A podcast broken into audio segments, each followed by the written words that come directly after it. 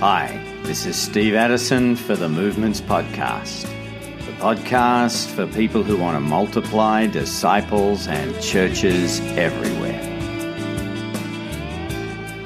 Today we're talking to Ross Ramsey in Dallas, Texas. We're going to hear how God changes a leader's heart and the impact that has on a local church. Uh, about four years ago, three and a half, four years ago, uh, my pastor was uh, just kind of frustrated with us not reaching our community. And so, uh, like any staff member, I was just starting to look through stuff. You know, I was desperate, I guess, in some sense. Um, and then one day I was on Facebook, and a friend of mine named Jeff Crick, who's a physician in Jacksonville, had a buddy of his named Troy Cooper come up and do a training in Jacksonville and I was just looking at some of the pictures, and they were baptizing somebody like within a day or two. Of, and I just thought, what is this? Hmm. And so I um, I called them that day, just I think just to absolve my conscience, just to find out what it was. And he began to describe to me this training. And again, I was very cynical and jaded, didn't think much of it. And so um, he pointed me to Troy Cooper, and Troy Cooper um, kind of pushed me off. He was really nice, but he said, You need to talk to this guy named Ray Vaughn. So I talked to Ray Vaughn, and Ray could only talk to me on, on Friday at 7 a.m. And I talked to Ray, and I didn't, I really didn't understand what Ray was talking about. Um, training, and, you know, I'm like, Oh, I don't want any more training. Hmm. And then Ray kind of just, I lost contact with him. Long story short, I got back with Troy, and Troy put me in contact with a guy named Don Waybright at uh, first uh, at uh, Sugar Creek, and he talked to me for a while and sent me an email um, with uh, about what they're doing. And in that email, there was two names. Um, one was Jeff Sundell, and the other was Kyle Pearson. And I just kind of ignored it, but I called Kyle Pearson immediately. Um, well, about a day or two later, I called Kyle Pearson and I said, "Hey, you're apparently doing this training in this area. I just thought he was like a rep or something. I had no idea who No Place Left was. I didn't know. I didn't know anything about movement. Didn't it didn't even cross my mind. Long story short, I met with Kyle, and why, um, why, did you keep going, Ross? What? I don't know. I, I, I think I was just trying to be polite and just follow up with these things, but I had nothing else, and this was what was keeps kicking. It was kicking at my door, and mm. I felt like, okay, you know, I, I just have a natural curious mind and I just want to see what it was so I could check my box off. But what was really interesting was I met with Kyle and I called him and he immediately picked up the phone and I told him who I was. And um, he said, What are you doing tomorrow? And I said, Well, nothing. And he goes, Why don't you meet me at uh, Panera Bread on 121? And I said, I know right where it is, right down the road from my house. So I met him and he was there with Aaron uh, Perbanik. And we start talking, and I'm real jaded. I'm just like, whatever. Uh, about um, two minutes into our conversation, their phones go off, and it's 10:02. And they go, "Do you mind if we pray?" And I was like, "Well, yeah, sure. I'm not. I'm not against prayer. I mean, you got to be pretty carnal to vote against that." And they pray Luke 10:02. You know, pray to the Lord of the harvest that He, you know. And I thought, oh, that was kind of cute. Didn't think much of it. And so, long story short, we go. They show me the four fields. Makes no sense to me. I, I just was. I just wanted to get out of there. And um, before I left, though, I mentioned an apartment complex that had asked us to come in and do some stuff. And he goes, "You got an apartment complex wants you to come in and do something?" I said, "Yeah." So he's like, "What are you doing next Wednesday?" I go, uh, or I'm sorry, next Tuesday. I said, "I don't know." He goes, "I'll be at your church at one o'clock." And just being nice, I said, "Okay, fine." And so, long story short, um, that week I, I looked back at that email that Don Waybright had sent to me, and there was a name in there named Jeff Sundell. Hmm. And I looked at that and I go, I know that name from somewhere. And so I pulled out my prayer journal that I had kept since 2000.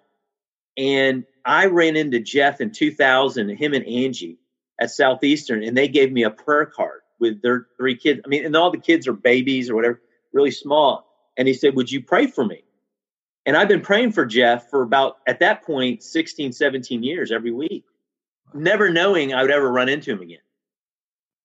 And so I immediately called him and go, you, I, and I called him. I said, Hey, I just met with Kyle Pearson and all this. And he said, Well, I'll be in Plano on Friday.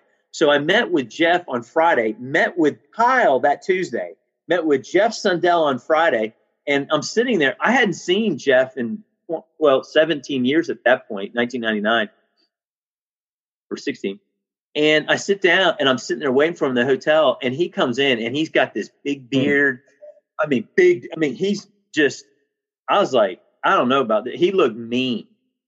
And I just like, hey, are you Jeff? And he's like, yeah, you Ross? I said, yeah, I, just want to meet you. I, have been praying for you every day for, or every week for 16, 17 years. I just want to, what are you doing? So he sits me down and begins to school me. And I don't know.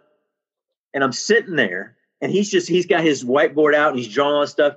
And all I can tell you is it was, I know this sounds like hyperbole, but it was like Jeff stopped talking and God started. Mm. And it just resonated with me. And I just was like, oh my goodness, this is so incredible. It's like, where have you been my whole life? It was about an hour, 45 minutes. And I look up and Kumar is sitting across from me. He's in town. Chuck Wood is sitting across from me. Angie Sundell um, uh, and um, Chuck Wood's wife was there. Uh, Aaron and all these people were around me, and I had no idea. I, I was just so engrossed in what Jeff was doing. And it was at that moment I knew this is what I had to do the rest of my life. Wow. What was interesting was when I called Kyle, Kyle and Aaron had been trying to find a church in Dallas that would lock onto these principles, and they couldn't find one. So they started fasting and praying for a week. At the end of that fast and prayer, I called him. And again, I didn't, and so that's where it really started for me. And then from that point on, Kyle started training me. And then just a series of godlike stories. Um, God, I eventually said, I've got to take this to my church. I mm-hmm. can't keep it in my, I was kind of embarrassed because I was knocking on doors and no one does that. I mean, that's like Jehovah's Witnesses and crazy people. And so I was kind of embarrassed about what I was doing, but I was seeing really neat things. And so my hand was kind of forced, and eventually I, I took it to our leadership of our church. And that was about three and a half years ago, uh, end of 16. So 2000, almost four years ago. And, um, it just exploded when I took it to the lay people and began to train them. And it just mushroomed out from there. It just, became bigger than anything I could have ever imagined. So just kind of a, there's a lot of other details, but that's just kind of the beginning how it, how it, how it started here. So, so really God found you, you know, persistent, multiple contacts, uh, the breakthrough didn't come initially, but you just kept pursuing it, but in another sense, God kept connecting you with the right people. Yeah, there was no question. There were, um, I would say, sovereign relationships that God had. Pl- I mean, I really look at it. I look back on it, and I see Him pursuing me with this. And um, there, were, there was one. There were several key moments. There was one key moment. We came back from the harvest, me and Kyle, and we had knocked on several doors and had several really great conversations and he asked me a question. At the time, I resented it. He said, Ross, how often do you work? How many hours a week do you work in the church? And I said, well, 40 to 50, you know, crazy week 50, normal week 40, 45. And he looked at me and goes, hmm. And he goes, You're full, you get paid full time? And I said, Yeah, I do. Benefits? I'm like, Yeah, it's one of those gigs. And he said, um, How often, how much of that time do you give to pursuing lostness? Mm. And I went, what? Out of 40 hours a week? I said, well, I call visitors and stuff. And he's like, no, no. How much time do you give to pursuing lostness? And I thought, you punk. You don't have a clue what you're talking about. You don't work in a church. You don't, you don't have a clue what you're talking about. And I, but you know, I could not get that question. It just, it just sat in my crawl. And I thought, I'm getting paid by a church and I don't pursue lostness. And it occurred at me at that point that I could answer my own Lord's Prayer in Luke chapter 10, verse 2. I couldn't be a laborer that was sent in the harvest, and I was getting paid. And that's that's when it, for me something clicked that I got to do this if no one else does. And I'm so glad I did because I found out that there's a lot of people in our church, in our community, who are waiting for me to lead in this regard. But um, for initially, I just wouldn't. But it, God eventually forced my hand on some some things. So, how are you changing as a person? Mm. Are you kidding? It's rewritten me. Um, it's rewritten my um, my hunger for God. Uh, it's rewritten um, my marriage, my parenting.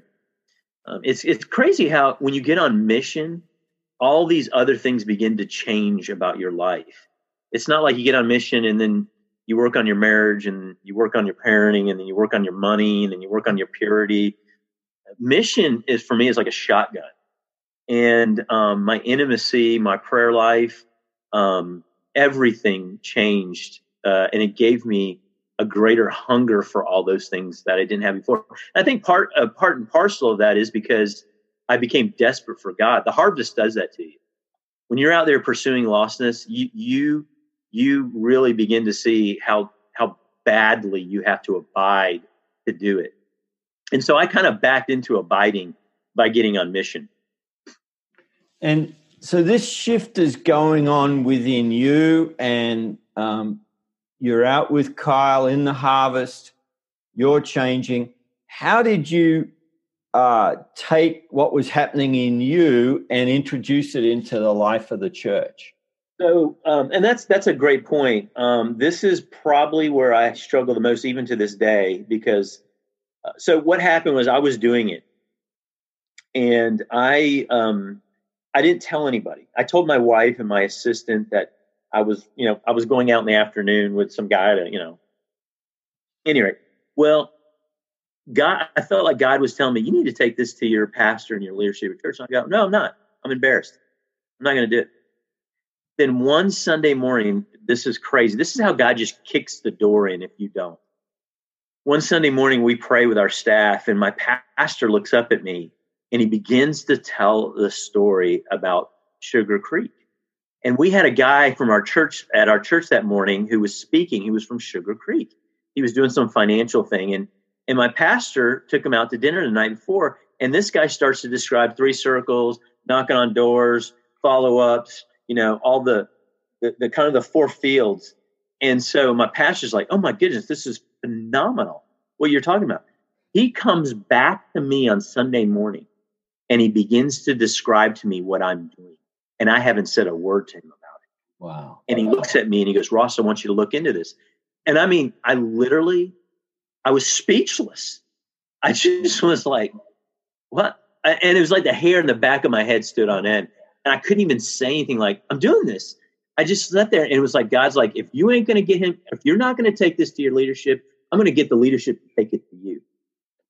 And I immediately went back into my office called my wife and go, You won't believe this. You know that stuff I've been doing? By this time I had told her. I go, Chad has asked me to look into it, my pastor. She goes, God, she goes, Ross, if God isn't telling you. And it was from that point forward that I pretty much put my foot on the gas. And that Monday morning, I went into his office and I told him, I said, Chad, you know what you described? I've been doing it for the last month and I just never told you. And he, and, and he kind of went, okay. I don't know if he ever connected the dots. I don't think we ever really talked about it. And from that point forward, I said, I'm going to bring this to the leadership of the church. And he said, Great. And um, so I set a meeting for three weeks later on a Sunday night, and I invited every single person I could. And me and Kyle got up and described what we were doing, and and set a training date um, for about a month later, and invited everybody we could. And what was the response to the training? Well, what was interesting was um, so that meeting was on a Sunday night. There was about 65 people there. I got up there and I began to tell them what I've been doing and what we were planning on doing. And all I can tell you is I was drenched in sweat. I was so, I just didn't, I, I just, the anxiety was so overwhelming. And so we get up there, me and Kyle kind of share what we've been doing for the last month, knocking on doors and how we had some follow up and some, we had a couple salvations. And so we finish and there's crickets. I mean, not a soul. said. I mean, everyone just sat there and looked at us like, so what? and and I thought, okay, my job. I think I lost my job. and there's this lady named Louise Phillips who's 85 years old now. She's almost 90, and she wrote, raised her hand and she said, "Ross, may I say something?" I said, "By all means." She goes, "Ross, for several years now, I want to say almost 30 years now, she says, I've been praying that God would bring something to this church that would help us to break into this community. And she goes, I think this is it. Wow. And I remember thinking, thank you, Lord. Well, mm. that next day, my pastor calls me into the office. He goes, that was a, that was an interesting meeting. And I said, yeah. He goes, Ross, anytime Louise Phillips speaks, it's a good meeting. And I was like, well, good. So um, we did the training um, almost three weeks later, and had 45 people there, and um, it was another uh, day where it was another turning point in this where I just took a step of obedience. I put it on the calendar, and I invited everybody I could to it, and um, and and so to answer your question, we had the training in the morning. Again, I'm nervous. Again, I'm I'm drenched in sweat. I don't believe I'm and we model what we're going to do. We send all these people out into the harvest. I didn't tell anybody we were going to do that. That was kind of a bait and switch. Um, I don't know whether I should have done that or not, but I did it. So one o'clock comes around, we break them into groups of three, um, and I could tell there was a tension in the room. It was palatable, and they were angry. Um, they're like these were VPs, super. You know, North Dallas is kind of a, a, a white collar collar area. And so we went out, and I'll end here in just a second. We went out for an hour and a half, 15 hour, 30 minutes. I came back early um, and into the room where we were training, and um, no one was there. I'm thinking, everyone went home. I'm in trouble. And I sat in the front of the room, and one by one, the teams came in of three, and they were laughing, they were crying, they mm. were just you could tell there was this energy about them. And they came in, and within about five minutes, there's about five people deep lined up wanting to tell me what just happened. And I said, hold on a second. I said, let's just all tell these stories together. So one by one, we had about 17 teams. There was about 45 of us, uh, 17 or 15 teams of three or something like that. Hmm. And each team had a significant story. In fact, a Muslim girl got saved that day he was a part of our church for several months and ended up going to another group. But people were weeping, they were crying, and it was like a Acts type two all that came in the room. And um, it was a it was a day that changed my life and it changed the direction of our church. And what's come out of that? What how has it developed since that time? Oh man, that's uh that's been really interesting. So that was the first training, and to be honest with you, it had taken so much out of me. This is going to sound like a real paradox or mm. a contradiction. I was like, "Oh my goodness, I'm so glad I did that," but man, I don't want to do that again. That just wore me out. But I knew I had to do it again. Well, what happened was that was on a Saturday, okay, and um, several of the teams went back into the apartment complex that evening to follow up with people. And I mean, these are people that have never, well, I'll say never, but r- rarely have ever shared the gospel in their own zip code. And it was just like, it was like the scales came off of their eyes. Mm. They just were like, whoa, I've got a tool. I can do this. And so that was Saturday night. Sunday, um, w- w- my pastor in our prayer time again, we would pray every Sunday morning. He's like, man, you got to tell the church what happened yesterday. I said, okay. So I got up in front of the church and said, "Hey, we we knocked on you know hundred something doors. We shared the gospel, you know, seventy times. We had forty five people uh, hear the God, you know, and and and then two two two or three salvations, and everyone's like, "What is he talking about?" And all those forty five people that we trained went back into their groups that Sunday and began to tell everybody about what they had experienced the day before. So those forty five people became, in some sense, an evangelist. Mm. And they did what I couldn't do in the five years prior. They did in a matter of about an hour. They went back in their churches and they told about their experience in the harvest, and it began to change the church. Mm. And so, not long after that, Kyle came to me and goes, "Well, you have to have a day, a weekly harvest." I go, "What? A weekly? What are you talking about? Like, you got to go back in the harvest every week?" I'm like, "Dude, I could hardly handle taking a group out once a month. I mean, like every week. He's like, yep.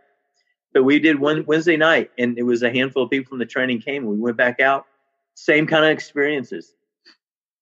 And then Kyle said, Ross, you need to open this up to us two nights a week. And I said, no, I don't think anyone will show up. So he goes, no, do Sunday night. I said, okay. So I opened it up Wednesday night and Sunday night. Sunday night, we had 30 people. And then it just went straight up from there. And um, so we go out twice a week now and um, just crazy stories. Uh, that was three years ago. Thousands of doors, thousands of gospel shares. And now we're training uh, about every five to six weeks. And the vast majority of the people we're training now are um, other churches. Uh, we'll have a training this Saturday.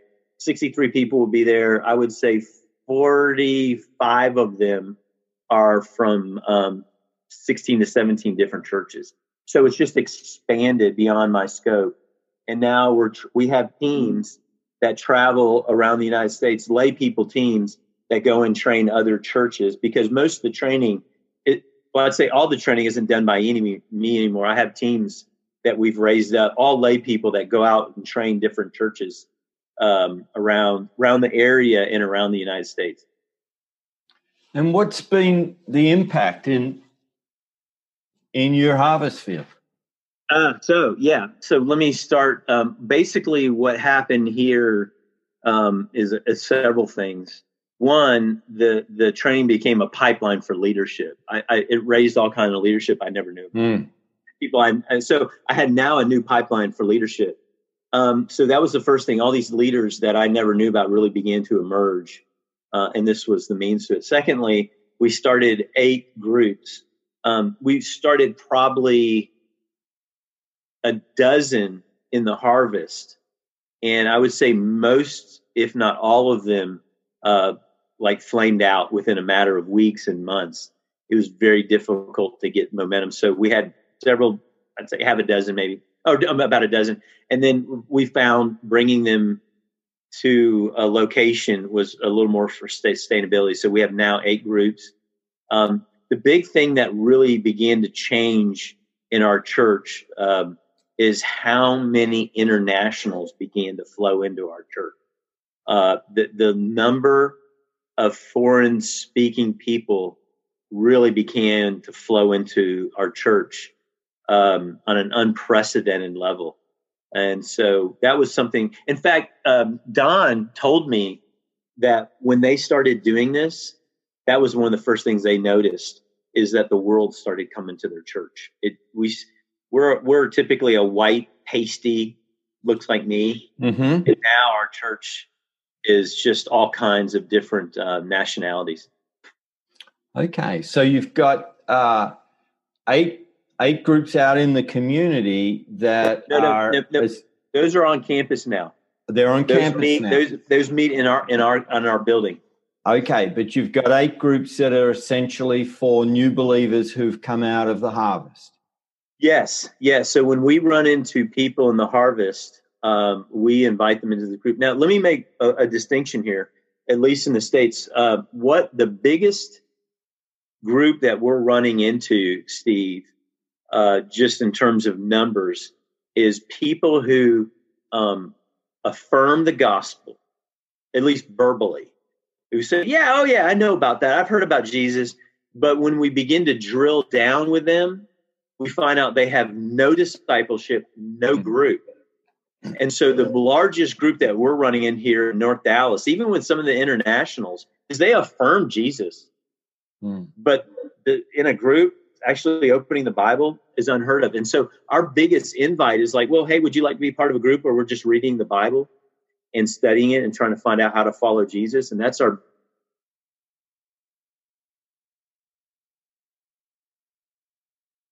that's what we then a handful of salvations. And so what we learned was, Steve, in the past, churches do do canvassing. Uh, that's not uncommon in the states. But what they do when they go out to canvass, they're always going to go, knock on a door to invite people to an event or to their church. What we found is if you knock on the door and start with prayer and start with the gospel, you always get to a much more healthier conversation about church and gathering versus if you start with hey, I want you to come to my church. So what we found is if you start with the gospel, you get to a far more efficient, maybe lack of a better word, and healthier conversation about gathering in church than if you did it vice versa. If that mm. makes any sense. So you're not just there to recruit someone to your church, you're there to connect them with God to God and to offer prayer. And the whole tone of the conversation is around their relationship with God rather than yes, come to exactly. my church. Exactly. And we found if you go that route, you you will end up talking about church. And by the way, we don't use the word church a lot mm-hmm. because it's got a lot of baggage in our context. So because everybody goes to church. I mean, everybody's and so I, I don't use that word intentionally. I use the word gathering or group.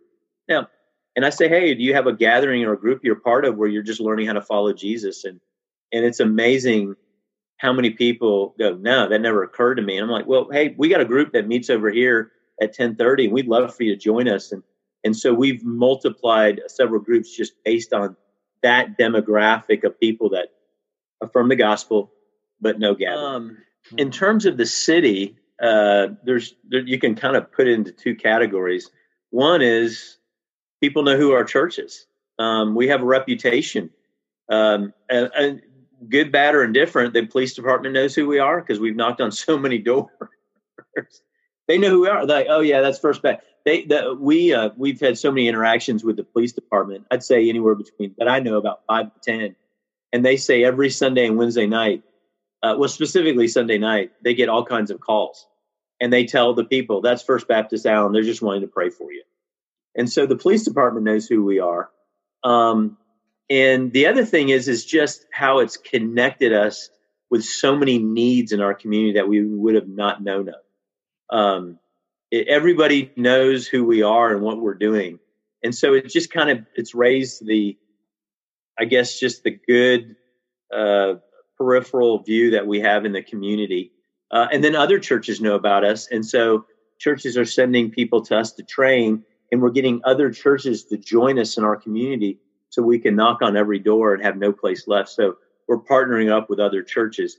In terms of the larger context of the United States, that's really just word of mouth. Um, in fact, right before I got off, uh, got onto this this video call or you know interview, I was uh, talking to two pastors in Nashville that um, got word of it and want us to come up and train. And um, he, here's the thing, Steve. This is this is this is the rub right here, the of the four fields, at least in the legacy church. Every legacy church, if they're honest with themselves, will know they are failing at field one and field two. They will acknowledge that every day and twice on Sunday. Every pastor, if you begin to drill down in field one and field two, and they're like, "Oh yeah, we're not doing anything," and so they rec- recognize this is a gap in their ministry and so that's when, so when you come in here and you have practical tools and you actually do something to address those two things, we don't, they don't call them field one, field two, but they, they think they understand those categories very clearly. It's very uh, intuitive and it's very linear for them. So they recognize that this NPL stuff is meeting those two fields in an unprecedented way. And field one and two is just reconnecting in, in, in unreached fields and sharing well, the gospel. They're yes, not doing yeah, that. Most the, the, churches the aspect, aren't doing that. Yeah, well, they they recognize that they don't have an entry strategy, mm. and most of their entry strategies are only mercy driven, a backpack or a or a mm. meal or, or cleaning up the park, and they recognize that they're they're high on mercy. Their entry strategies are high on mercy, low on proclamation, and they know they're not equipping their people to, to get back to their oikos. They they know that, and when I sp- when I begin to talk like this, it's like I'm reading their mail. And the thing is, uh, that's exactly what I experienced. And so I say, "Hey, do you have a strategy for entering into lostness in your community?" And they're like, "No." And then I go, "Do you have a way of equipping your people with a gospel tool?" And they always go back to the old tools we used back in the day, you know, EE, evangelism, explosion, faith. And I begin to contrast those tools with what we're doing now and how those tools were great and they were good at a time, but they were very blocky. They were um, they took a long time to train. Faith took you almost eight weeks before you could finish the gospel presentation. EE was 13. You know, the beauty of NPL is within 45 minutes, I'm out on the street. Hmm. That's a that's a that's a that's a the, the turnover is so much. That's how you get to multiplication.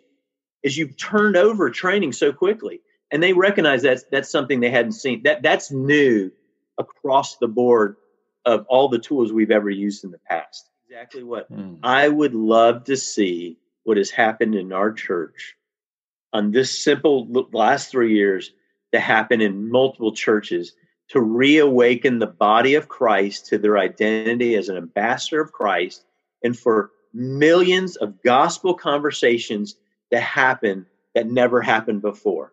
And whatever is at the end of that, whether that's church plants, whether that's uh, multiple discipleship, uh, you know, that's in God's court. But I, I really would love to see what we've experienced in these last three years to happen to other churches. That's that that's the and and then there's a part of me, honestly, that thinks maybe I'm supposed to go overseas. I just got back from India. I was in Ahmedabad working with some NPL guys there and to see how different it looks over there and knowing that that might be the trajectory for me and my family um, is certainly something that is always kind of out there You can get in touch with Ross Ramsey and find out more about the training that he and his teams provide. Visit movements.net, look for the link on uh, episode 208 of the Movements podcast.